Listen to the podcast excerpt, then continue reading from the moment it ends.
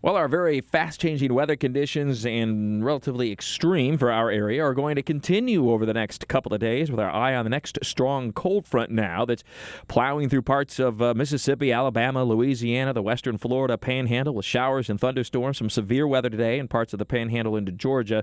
Looks like it stays mainly to the north and west of Jacksonville today, the severe weather, although a brief, widely scattered shower or thunderstorm may develop today, and in fact, probably will, given the very warm, humid conditions. Temperatures topping out above 80 degrees south of Interstate 10 and will jump well into the 70s closer to the Florida Georgia border by at least late afternoon. It'll kind of take its sweet time this morning getting rid of all the fog and, and some of the low clouds, but when, once we get into that sunshine, the temperatures will soar with a breezy south to southwesterly wind at 15 to 25 miles per hour in advance of this strong cold front, which, by the way, is the culprit for more ice and snow across the deep south from Texas into the Tennessee Valley, now spreading into the mid Atlantic and parts of southern New England today and tonight as winter hangs tough uh, to our north and west. Just brutal, uh, brutal conditions, and lots of pipes bursting now, even more over Louisiana and Texas, because when it starts to thaw, those pipes, which were initially frozen and kind of held the water in place, well, now they melt, uh, they thaw out, and so those cracks are exposed.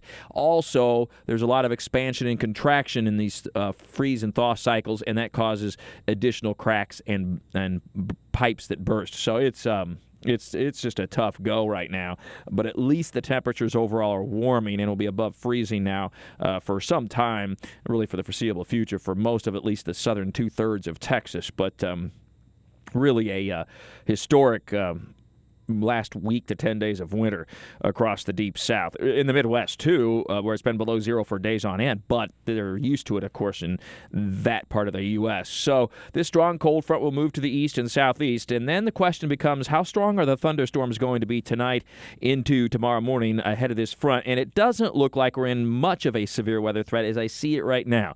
Uh, it looks like much of the shower and thunderstorm activity will be right along or even behind the front, so the air will generally be cooler. Uh, there will be um, some wind energy with this, so we may have some gusty winds with a few storms, but it just doesn't look right now to be a, a, real significant setup for severe weather. Obviously, something we'll monitor through the day today and into this evening, and we'll have the First Alert Weather Center uh, staffed overnight as and if necessary. Uh, we will have to watch a couple of those rogue cells that develop today in the heat and humidity to try to briefly go strong, but it would be extremely isolated today. So, really, a breezy, warm day today, and then it gets wet tonight through the first half of the day. Tomorrow, rain continues through about midday now, the way it looks for tomorrow on your Friday. 100% coverage yet again, widespread rainfall. For Jacksonville and northeastern Florida, amounts look to be averaging about a half inch to an inch, but a few spots may end up with more than an inch of rain, especially near and north of Interstate 10 and especially near the Florida Georgia border. We may get a couple of spots making him run at a couple of inches of rain.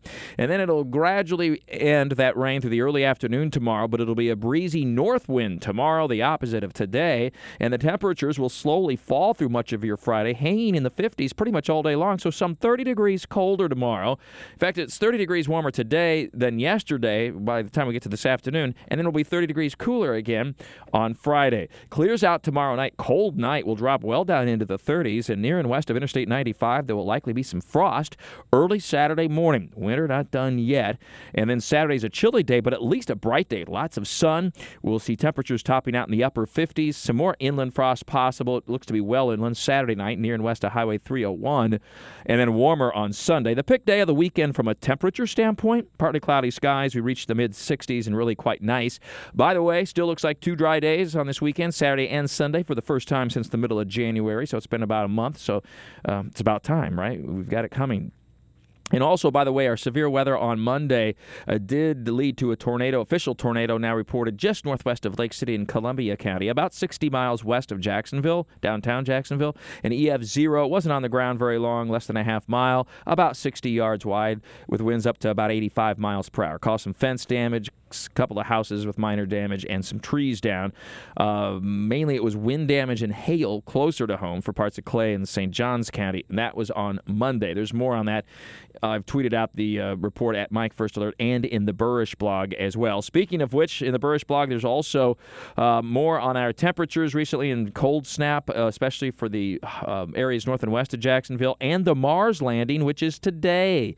Big day for NASA. It's expected to land at about 3:55 Eastern Daylight Time excuse me, Eastern Standard Time this afternoon, 3:55, a bit before four o'clock. About as we're going on the air on Fox 30 Action News, Jax. So obviously, we'll be monitoring that. I've tweeted out some links to where you can watch it live. Uh, but this is really something. This rover that will land on Mars, and once it does, and it's a very harrowing last seven minutes or so of re-entry into the atmosphere and then to the surface of Mars, um, and then uh, it takes 11 minutes for the radio signal to go from Mars down to Earth. So before NASA really knows, it's going to be a, a, a while there before NASA knows whether or not uh, this has been successful. And there's even a little helicopter that goes in that rover, and we'll we'll uh, do some missions uh, checking out Mars. And of course, there's a weather station, which is very exciting for us, the First Alert Weather Center. Uh, I've um, put together a um, with the very talented Joel Lotz, by the way, did all the editing and much of the um, mo- almost all the graphics work and uh, 3D images. It's really a cool piece on how this rover is going to land this afternoon. I've tweeted out that link at my first alert. It's also in the Buresh blog at uh, wokv.com and actionnewsjax.com and I'll be posting on my Facebook fan page uh, early this morning. So that'll be something to look forward to this afternoon. With your weather all the time, I'm Chief Meteorologist Mike Buresh from the CBS 47 and Fox 30 Action News Jax First Alert Weather Center for 104.5 WOKV.